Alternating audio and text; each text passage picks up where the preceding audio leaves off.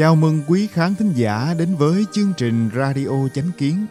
Kính mời quý vị cùng chúng tôi ôn cổ Minh Kim, khám phá bí ẩn của vũ trụ, sinh mệnh và thân thể người.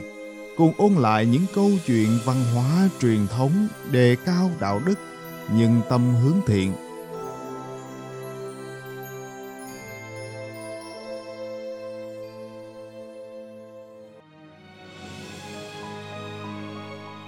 Hôm nay chúng tôi hân hạnh giới thiệu đến quý khán thính giả câu chuyện tu luyện có nhan đề Dòng nước cam lồ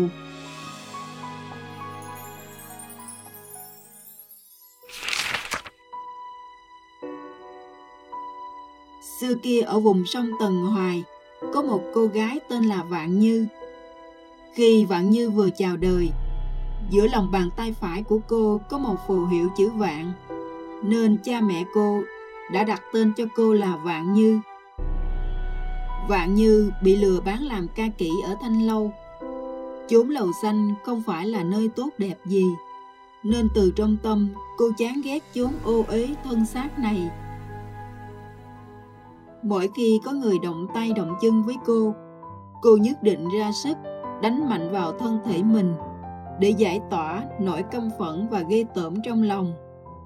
Có lúc cô cũng muốn kết liễu cuộc đời này, nhưng lại không đủ dũng khí. Mỗi tối, Vạn Như đều ngay ngắn ngồi tĩnh tọa, viết hơn trăm lần chữ Phật, vẽ hơn trăm lần chữ Vạn, rồi mới đi ngủ. Có lần, suốt mấy đêm liền Vạn Như đều mơ thấy ánh lửa ngút trời, tiếng người kêu la thảm thiết. Cơn ác mộng khiến cô giật mình choàng tỉnh giữa đêm khuya. Cô nói với các tỷ muội khác rằng chẳng bao lâu nữa, chốn thanh lâu này sẽ xảy ra hỏa hoạn. Vì thế họ nên phòng bị từ sớm để tránh gặp chuyện bất trắc. Nhưng các tỷ muội của Vạn Như đều cười xòa, cho rằng cô lo nghĩ chuyện không đâu. Vạn Như thấy họ không nghe theo, bèn tự mình âm thầm chuẩn bị của cải và nữ trang phòng khi nguy cấp. Một đêm nọ, Vạn Như tràn trọc không yên, không thể chợp mắt được. Liền trở dậy ngồi một mình bên cửa sổ và lặng lẽ niệm Phật. Đột nhiên cô ngẩng đầu lên thì thấy bên ngoài cửa sổ lửa đã bắt đầu bùng cháy lên rừng rực. Liền vội vàng đánh thức mọi người dậy. Ngay tức thì, tiếng kêu cứu khóc than vang lên rợp trời dậy đất. Nhưng lúc tú bà bận dập lửa Vạn Như lặng lẽ mang theo hành trang, thừa cơ trốn khỏi thanh lâu. Vạn Như vội vã đi liên tục suốt mấy ngày mấy đêm, đến một nơi rất xa. Một hôm, đi đường đã mệt, cô dừng lại uống nước ở bên bờ sông, thì nhìn thấy có mấy ni cô đang giặt giũ, lấy nước bên sông. Đứng lặng một hồi lâu, cô bỗng nghe thấy từng hồi chuông thánh thoát từ trên núi vọng đến. Tiếng chuông trầm bổng khiến cô nghe như mê như say, tâm hồn trở nên trong sáng, thanh tịnh. Cô nảy sinh ý định muốn xuất gia, bèn theo các ni cô lên núi. Từ đó cô xuống tóc đi tu. Trong am ni cô, mỗi ngày ngoài việc quét dọn am viện, gánh nước, nhóm lửa nấu cơm ra, thì cô đều ngồi thiền, tụng kinh niệm Phật xa rời thế tục rồi, nội tâm cũng thanh tịnh rồi, nhưng cô vẫn còn một số hoài nghi mà không cách nào giải khai. Cô thường nghĩ, thân thể dơ bẩn rồi thì tắm một cái là có thể sạch ngay. Nhưng nếu nội tâm đã dơ bẩn rồi, thì làm sao có thể tẩy sạch hoàn toàn đây?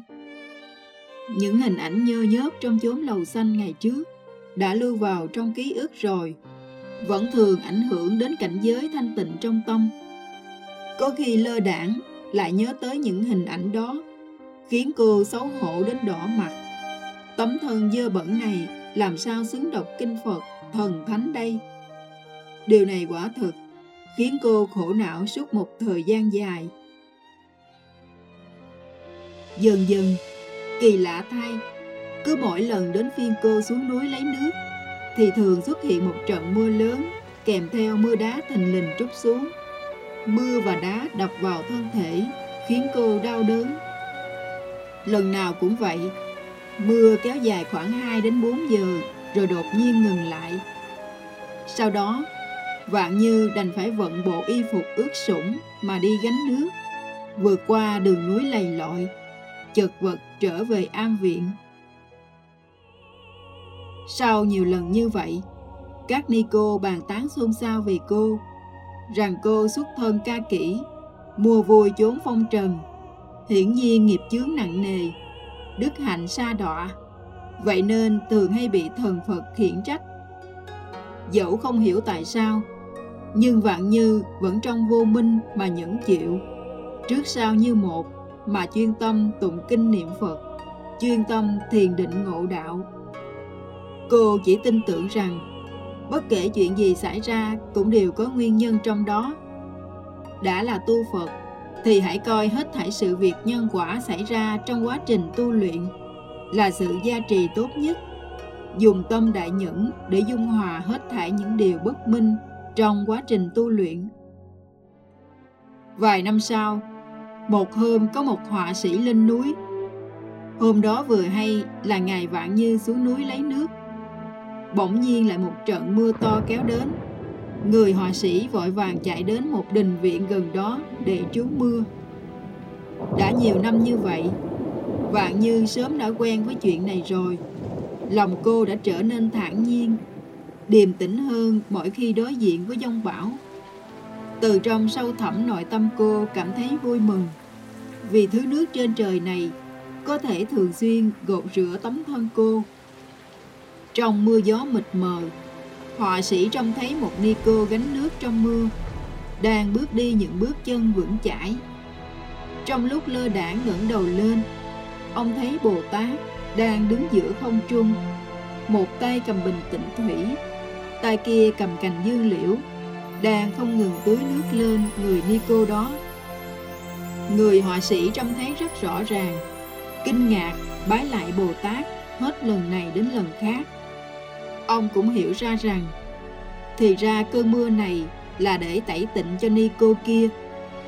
Hơn nữa, trên thân Nico còn hiển thị ra một thân nam nhi đang xếp bằng kết ấn, ngồi ngay ngắn trang nghiêm trên tòa sen, vẻ mặt thần thánh, từ bi, uy nghiêm khiến người ta vô cùng kính ngưỡng trong tâm.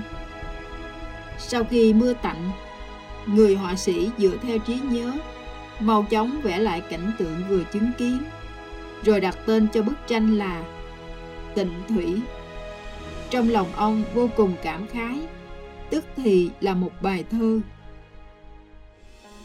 Khổ trung chi khổ, tối hoàng kim, nhất bình tịnh thủy, liễu phàm thân, nhân duyên điểm tình trần thế phá đại thiên vân vân bái phật tôn tạm dịch. Chịu khổ trong khổ, khói vàng rồng một bình tịnh thủy dứt phàm thân. Nhân duyên phá chỗ, mê trần thế. Muôn vàng thành kính, bái phật tôn. Chúng tôi xin tạm dừng câu chuyện này tại đây.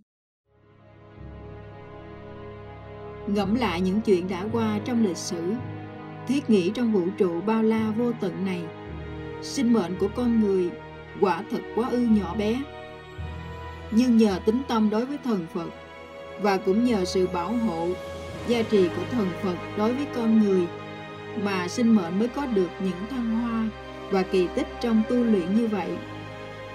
Trong lịch sử, mỗi sinh mệnh đã đóng hàng trăm, hàng ngàn vai diễn, suy cho cùng cũng chỉ là để vào thời khắc tối hậu được trở về với gia viên chân chính của mình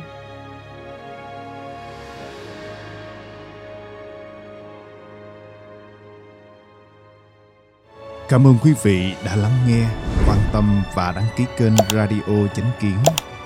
Chào tạm biệt và hẹn gặp lại quý khán thính giả trong chương trình lần sau. Kính chúc mọi điều bình an và tốt lành đến quý vị và người thân.